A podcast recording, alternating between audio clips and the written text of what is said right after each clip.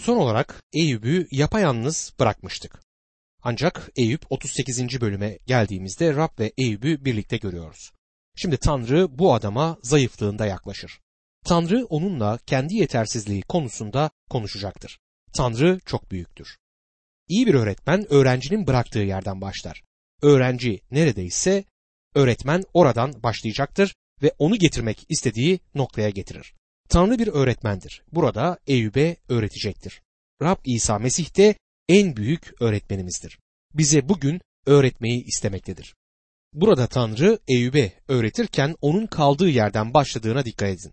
Bir fırtına geliyor ve Tanrı yaratıcı olarak duruma müdahale eder. Burada başlar ve bu adamı onu getirmek istediği noktaya getirecektir. Rab İsa da bu şekilde öğretmişti. Rab İsa'nın benzetmelerinin hayali olduklarını sanmıyorum. Durup zamanın insanların yaşamlarını gözlemlerdi ve bu onun benzetmesi olurdu. Onlarla oldukları yerde buluşuyordu. Örneğin ekincinin biri tohum ekmeye çıkmış diyordu. Filistin'in her tarafında küçük tepeler vardı ve her gittiği yerde ekincilerin tahıl ektiklerini görüyordu. Ya da göklerin egemenliği bir kadının alıp tüm hamuru kabartmak için üç ölçek una karıştırdığı mayaya benzer benzetmesini kullanıyordu. Bugünlük bir deneyimdi ve İsa kadınların bunu yapmasını sayısız defalar seyretmişti. Rab İsa öğretilerine insanların olduğu yerden başlar ve sonra onları olmalarını istediği yere getirir. Bu öğretme ilkesini insanlık için var olan en büyük öğreti olan Tanrı sözü boyunca görmekteyiz. Bizim olduğumuz yerden başlar ve bizleri Tanrı'nın olmamızı istediği yere götürmek için bizlere öğretir. Bu ilkeyi konferans öğretmenliğimde kullanmaya çalıştım. Farklı bir şehire gittiğim her defasında konferanstan önce birkaç gün oranın yerel gazetelerini alırdım. Sonra konferansta yerel durumla ilgili örneğin belediye başkanlığı seçimi, ünlü birinin oraya yapacağı ziyaret ya da şehirdeki bir skandal gibi bir konuyla bağlantı kurardım. Durum hakkında bir şey söyleyip onu bir şakada kullanarak başlardım. Neden mi? Çünkü burası o insanların yaşadığı yerdi. Böylece Tanrı'nın Eyüp'ün olduğu yerde ona hitap ettiğini görüyoruz. Kitabın bu bölümüne gelirken eğer şimdiye kadar kendimi yetersiz hissettiysem, şimdi ne söyleyeceğimi hiç bilemediğimi itiraf etmek isterim. Sadece sessiz olup kutsal kitabımı kapatmak istiyorum ama bunu yapamayız. Bu yüzden Tanrı'nın söylediklerini okuyacağız ve ben arada küçük birkaç yorum yapacağım. Şimdi Rab Eyüp'le konuşur. Eyüp 38. bölüm 1. ayette Rab kasırganın içinden Eyüp'ü şöyle yanıtladı diyor. Tanrı Eyüp'e şimdi onun üzerine gelmiş olan fırtınadan yanıt verir. Tanrı onunla yaratıcı olarak konuşmaktadır. Eyüp 38. bölüm 2. ayette bilgisizce sözlerle tasarımı karartan bu adam kim diye sorar. Eyüp'ün en sonunda akılsızca sözler söylediğini, itiraf ettiğini görürüz. Dostum bu korkunç bir günahtır. Sanıyorum günümüzde çokça işlenen bir günah. Televizyondaki talk show'lar sadece bu günahı işlemekle kalmıyorlar. Çoğu aynı zamanda düşünülebilecek en akılsızca şeylerdir. Hiçbir şeyi başarmazlar ama insanları eğlendiriyorlar ve onları hazırlayanlar da fazla akıllı kişiler değil. Tanrı boş sözlerle tasarımı karartan bu adam kim diye sorar. Bir adam sözlüğünü sevdiğini çünkü içindeki hikayelerin kısa olduğunu söylemişti. Sözlükten birkaç sözcük alıp onları bir araya koymaya çalışan pek çok insan var. Bu kişiler büyük sözcükler kullandıkları sürece bu sözlerin bir araya gelişinin anlamlı olup olmamasına önem vermiyorlar. Eyüp 38. bölüm 3 ve 4. ayetlerde şimdi erkek gibi kuşağını beline vur da ben sorayım sen anlat. Ben dünyanın temelini atarken sen neredeydin? Anlıyorsan söyle diyor. Her jeoloji kitabının baş sayfasına koydurtmak istediğim ayet budur. Ama bunu yapmama izin vermezler. Kitabın bir Mesih inanlısı tarafından yazılıp yazılmaması hiç fark etmez. Bence bu yapılmalıdır. Ben dünyanın temelini atarken sen neredeydin? Söyle eğer anlıyorsan. Bu arada siz neredeydiniz? Bu iyi bir sorudur. Bu evreni uzayda tutan nedir? Ve evren kıpırdamadan durmuyor. Sizler ve ben sabit olmaktan çok uzak küçük bir yeryüzünün üzerindeyiz. Altında onu tutmak için hiçbir şey yok. Evrenin altının neresi olduğu, neresinin aşağısı, neresinin yukarısı olduğunu bilmiyorum. Neden bir yöne doğru gitmeye başlamıyor onu da bilmiyorum. Neden sadece dönüp duruyor? Belki bunu milyonlarca yıldır yapmaktadır. Soru ben dünyanın temelini atarken sen neredeydin sorusudur. Bir kitapta okumuştum. Amerika'da bir jeolog bir dostunu kuzey Arizona'da bir bayıra götürür. Dostu oranın bir bayır olduğunu sanıyor ama orası sadece kumdu. Orada neden kum biriktiğini bir türlü anlamamıştı. Kumları tekmeledi ve altından taşlaşmış bir kütük çıktı. Vay bu da nereden çıktı diye sordu. Jeolog Kaliforniya'dan der. Güzel ama buraya nasıl geldi diye sorar. Yanıtı basit der. Buraya sürüklenerek geldi. Eğer Arizona çölüne bakarsanız o kütüğü oraya getirecek bir suyun orada olduğunu düşünmek güçtür. Ama belki böyle olmuştur. O kütük Kaliforniya'dan sürüklenmiştir. Peki bu ne zaman oldu diye sorar arkadaşı. Bu jeolog da 250 bin yıl önce der. Arkadaşı ise şakayla karışık bir şekilde dostum o kütük buraya sürüklenerek geldiğinde sen de orada mıydın diye sorar. Günümüzde ise milyonlarca yıl önce ne olup bittiğini bilen bir sürü insan olduğunu her yerde görüyor ve okuyoruz değil mi? Tanrı ben dünyanın temelini atarken sen neredeydin? Söyle eğer anlıyorsan söyle der. Eyüp 38. bölüm 5 ve 6. ayetlerde kim sapladı onun ölçülerini? Kuşkusuz biliyorsun. Kim çekti ipi üzerine? Neyin üstüne yapıldı temelleri? Kim koydu köşe taşını? der. Eyüp kitabı belli ki kutsal kitabın herhangi bir bölümü yazılmadan önceki zamandan gelmiştir. Tanrı Eyüp'ü o zamanki bütün insanları ele aldığı noktada ele almıştır. Elçi Paulus Tanrı'nın bütün insanlara vahyinden söz ederken bu aynı noktadan başlar. Romalılar 1. bölüm 18 ila 20. ayetler arasında haksızlıkla gerçeğe engel olan insanların bütün tanrısızlığına ve haksızlığına karşı Tanrı'nın gazabı gökten açıkça gösterilmektedir. Çünkü Tanrı'ya ilişkin bilinen ne varsa gözlerinin önündedir. Tanrı hepsini gözlerinin önüne sermiştir. Tanrı'nın görünmeyen nitelikleri, sonsuz gücü ve tanrılığı dünya yaratılalı beri onun yaptıklarıyla anlaşılmakta, açıkça görülmektedir. Bu nedenle özürleri yoktur der. Tanrı'nın Eyüp'le ve onun zamanında yaşayan herkesle yarattığı doğa aracılığıyla konuştuğunu anlamamız önemlidir. Yaratılışa o denli yakındılar ki hiç ateizm yoktu. Bunun yerine o dönemde çok tanrıcılık vardı. Yaratıcı yerine yaratığa tapınıyorlardı. Paulus'un Romalıların birinci bölümünde sözüne ettiği şey budur. Romalılar 1. bölüm 21 ila 23. ayetler arasında şöyle yazar. Tanrı'yı bildikleri halde onu Tanrı olarak yüceltmediler. Ona şükretmediler. Tersine düşüncelerinde budalalığa düştüler. Anlayışsız yüreklerini karanlık bürüdü. Akıllı olduklarını ileri sürerken akılsız olup çıktılar. Ölümsüz Tanrı'nın yüceliği yerine ölümlü insana, kuşlara, dört ayaklılara, sürüngenlere benzeyen putları yeğlediler diyor. Burada bu konuyu açmaya çalışmayacağım. Bu yaratılışla ilgili bir konudur. Sizler ve benim bugün içinde yaşadığımız fiziksel yaratılışla ilgilidir. Ve Elçi Paulus'un Romalılarda söylediği gibi yaratılış Tanrı'dan, Tanrı'nın kişiliğinden, Tanrı'nın gücünden, Tanrı'nın bilgeliğinden söz etmektedir. Yaratılış Tanrımızın büyüklüğünü gösterir. Gerçekten Tanrımız büyüktür. Tanrı kendisinin yaratıcı olduğu ve kendisinin insanın bilmediği çok daha fazla şey bildiği gerçeğinden söz ederken edindiğimiz izlenim budur. Eyüp 38. bölüm 7. ayette sabah yıldızları birlikte şarkı söylerken ilahi varlıklar sevinçle çığırışırken diyor. Aslında insan evrende yenidir. İnsan daha yaratılmadan önce bile yaratılışta sevinç vardı. Dostum eğer onun çocuğuysanız yaşamınızda onun sevinci olacaktır. Tanrı sevincinizin olmasını ister. Rabbimiz İsa Mesih'in babasına Tanrı'ya övgüler olsun. Burada verilmek istenen düşünce mutluluktur. Tanrı mutludur. Tanrı sevinçlidir ve bizim de sevinç içerisinde olmamızı ister. Bugün payımıza düşenin Rabbin sevinci olduğunu umuyorum. Tanrı böyle olmasını istiyor. Eyüp 38. bölüm 22 ve 23. ayetlerde karın ambarlarına girdi mi? Dolunun ambarlarını gördün mü? Ben onları sıkıntılı günler için, kavga ve savaş günleri için saklıyorum diyor. Kar ve dolunun savaşta kullanılacağı hakkında bazı fantastik yorumlar yapılmıştır ama bu konuda burada bir riske girmeye niyetli değilim. Napolyon'u yenenin kar olduğunu biliyorum. Vahiy 8. bölüm 7. ayette Tanrı'nın doluyu yeryüzüne gelecek yargılardan biri olarak kullanılacağı söylenmektedir. Ama burada Tanrı Eyüp'e sadece kendi yarattıklarının insan anlayışının ötesinde olduğunu gösterir. Bu şeyleri sadece Tanrı bilebilir. Yıldızlı göklerden söz ederek konuşmasına devam eder. Eyüp 38. bölüm 31 ila 33. ayetlerde Ülker yıldızlarını bağlayabilir misin? Orion'un bağlarını çözebilir misin? Mevsimlerinde çıkartabilir misin takım yıldızları? Büyük ve küçük ayıya yol gösterebilir misin? Biliyor musun göklerin yasalarını? Tanrı'nın yönetimini yeryüzünde kurabilir misin diye sorar.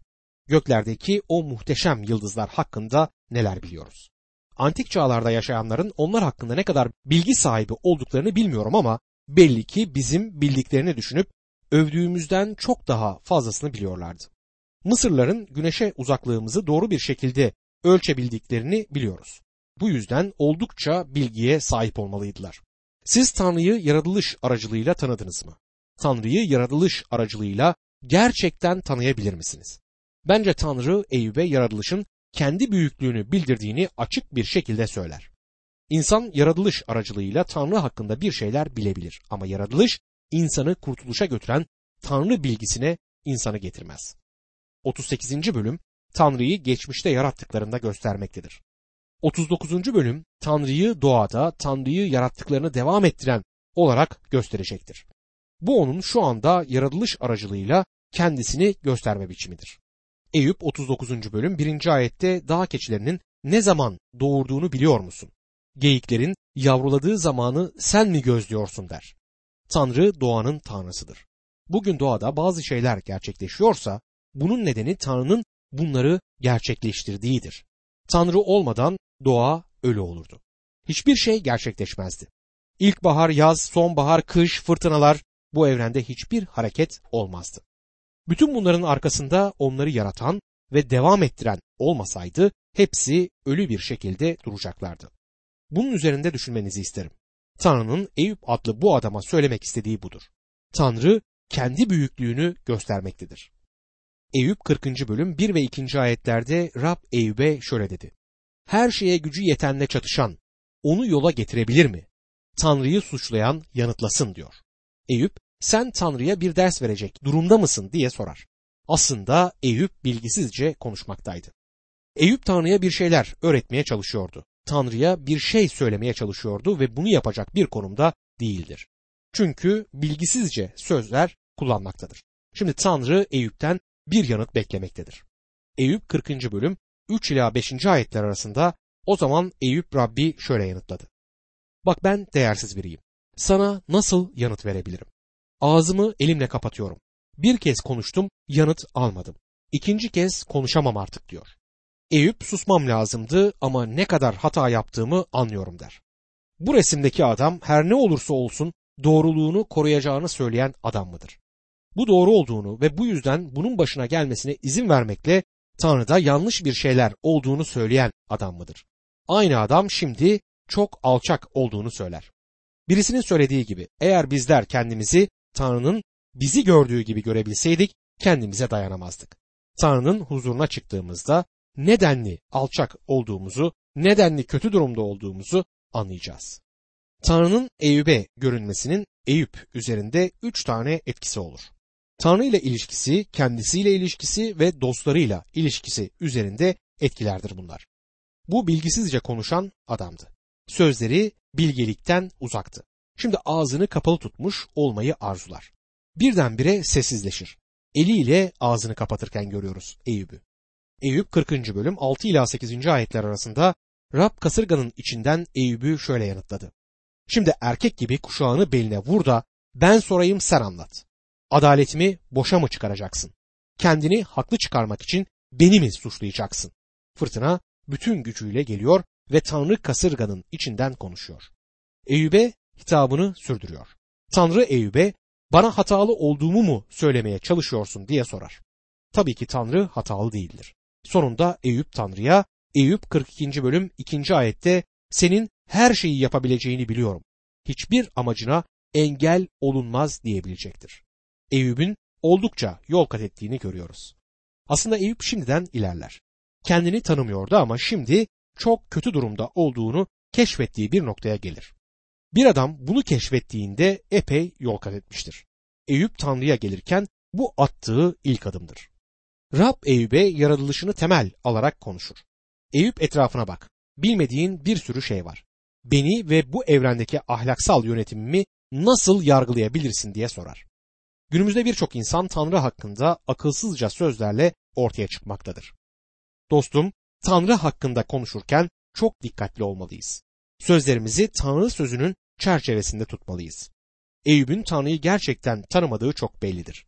Bilgisizce sözler söylemiştir ve Rab onun yanına geldiğinde ona birkaç soru daha soracaktır.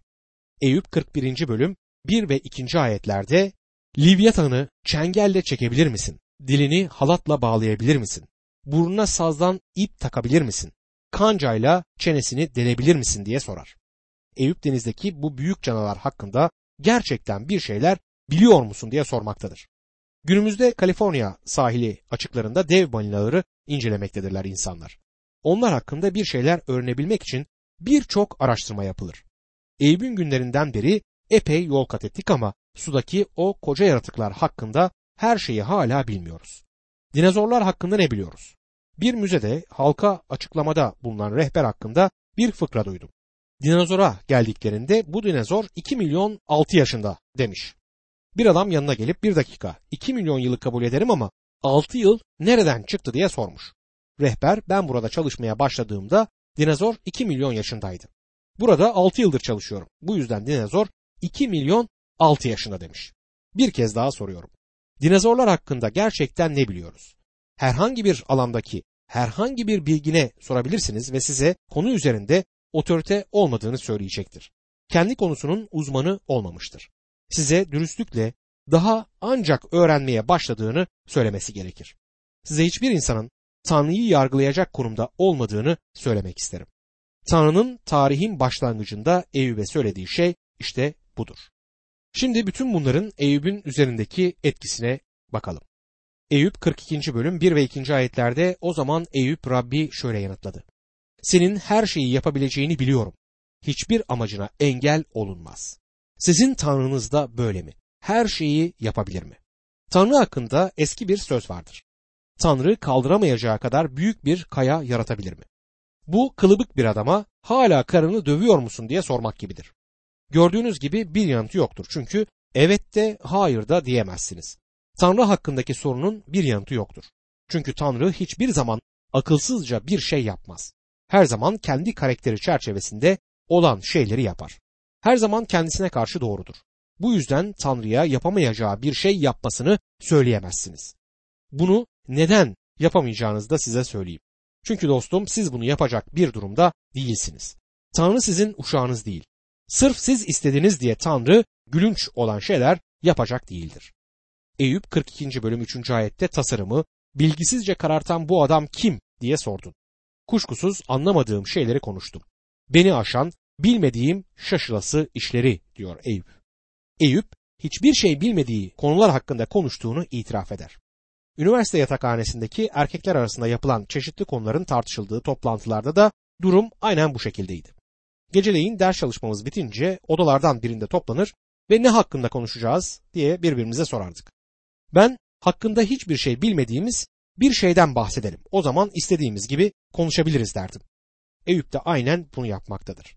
Hakkında hiçbir şey bilmediği konulardan söz eder. Kendisi için fazlasıyla harika olan bilmediği konulardan söz etmektedir. Bilgisizce konuşmaktadır. Eyüp 42. bölüm 4 ila 6. ayetler arasında dinle de konuşayım dedin. Ben sorayım sen anlat. Kulaktan duymaydı bildiklerim senin hakkında. Şimdi ise gözlerimle gördüm seni. Bu yüzden kendimi hor görüyor, toz ve kül içinde tövbe ediyorum diyor. Şimdi bu adamda yeni bir tanrı kavramının oluştuğunu görüyoruz.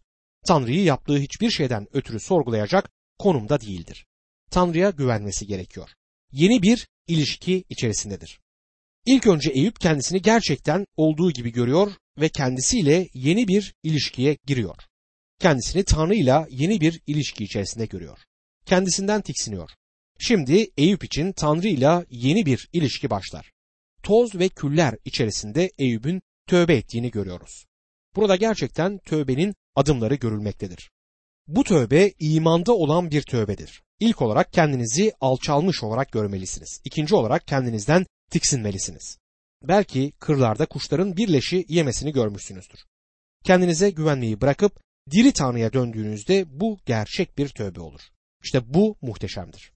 Eyüp Tanrı'nın egemenliğini kabul eder. Günahlarını itiraf edip tövbe eder. Tanrı kendi amacını Eyüp'ün hayatında gerçekleştirmiştir.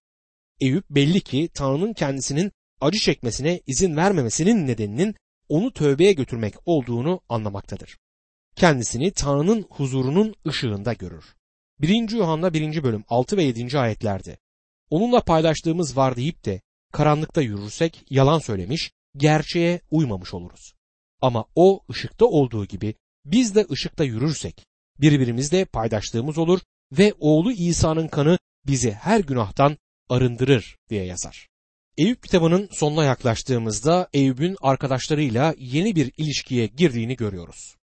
Şimdi sahne Uz diyarındadır. Eyüp 42. bölüm 7 ila 9. ayetler arasında Rab Eyüp'le konuştuktan sonra Temanlı Elifaz'a sana ve iki dostuna karşı öfkem alevlendi dedi.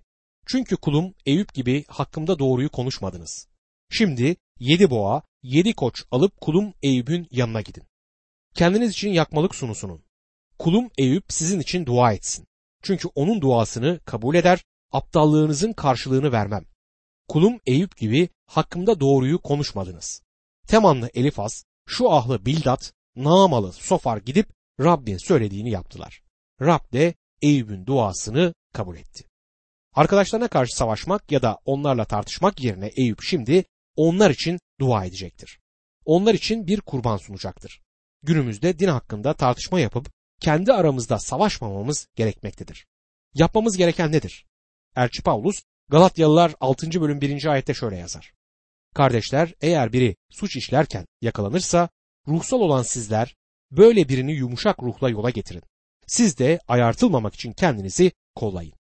Eyüp kendisiyle Tanrı'yla ve dostlarıyla yeni bir ilişki içerisine girmiştir. Şimdi Tanrı Eyüp için bir şey yapar. Eyüp 42. bölüm 10. ayette Eyüp dostları için dua ettikten sonra Rab onu eski görencine kavuşturup ona önceki varlığının iki katını verdi. Tanrı Eyüp'e nasıl iki katını verir? İnsansal yolları kullandı. Eyüp 42. bölüm 11. ayette bütün erkek ve kız kardeşleri eski tanıdıklarının hepsi Eyüp'ün yanına gelip evinde onunla birlikte yemek yediler. Acısını paylaşıp Rabbin başına getirmiş olduğu felaketten ötürü onu avuttular. Her biri ona bir parça gümüş, bir de altın halka verdi diyor. Bu şekilde başlar. Arkadaşları yeni bir başlangıç yapmasına yardımcı oldular ve Eyüp iyi bir iş adamıydı. Bana inanın Tanrı ona başlangıçta sahip olduğunun iki katını verdi. Eyüp 42. bölüm 12 ve 13. ayetlerde Rab Eyüp'ün sonunu başından bereketli kıldı. 14 bin koyuna, 6 bin deveye, bin çift öküze, bin eşeğe sahip oldu. 7 oğlu, 3 kızı oldu diye yazar. Bütün hayvanlar iki katına çıkarılmıştı. Ama burada 7 oğlu, 3 kızı oldu der. Birisi çıkıp Tanrı çocuklarının sayısını iki katına çıkartmadı diyecektir. Evet çıkarttı. Eyüp o ölen oğullarını ve kızlarını kaybetmedi. Onlar hala onundu o hala onlarla birlikte olacaktı. Bugün onlarla birliktedir. Sevdiklerimizi ölümde kaybetmeyiz. Benim de cennette sevdiklerim var. Ve cennetteki sevdiklerim için endişe etmiyorum. Benim endişem yeryüzünde yaşayan sevdiklerimdir. Eyüp 42. bölüm 14 ve 15. ayetlerde ilk kızının adını Yemima, ikincisinin Kesia, üçüncüsünün Keren Happuk koydu. Ülkenin hiçbir yerinde Eyüp'ün kızları kadar güzel kızlar yoktu. Babaları kardeşlerinin yanı sıra onlara da miras verdiler. Dostum eğer ailenizde birçok kız varsa ve yeni bir isim düşünüyorsanız size bir önerim var. Yemima çok iyi olmaz çünkü bu ad bizde bilinmez. Bunun yerine iyi bir anlama gelen bir ad bulmak gerekir.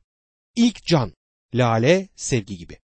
Eyüp 42. bölüm 16 ve 17. ayetlerde bundan sonra Eyüp 140 yıl daha yaşadı oğullarını, dört göbek torunlarını gördü. Kocayıp yaşama doyarak öldü diyor. Bundan sonra Eyüp'ün 140 yıl daha yaşadığı bize söylenmiştir. Bu da Eyüp'ü ataların çağına koymaktadır. Başına bütün bunlar geldikten sonra bile oğullarını ve dört nesil boyunca oğullarının oğullarını görecek kadar yaşadı. Eyüp öldüğünde kocamıştı ve yaşama doymuştu.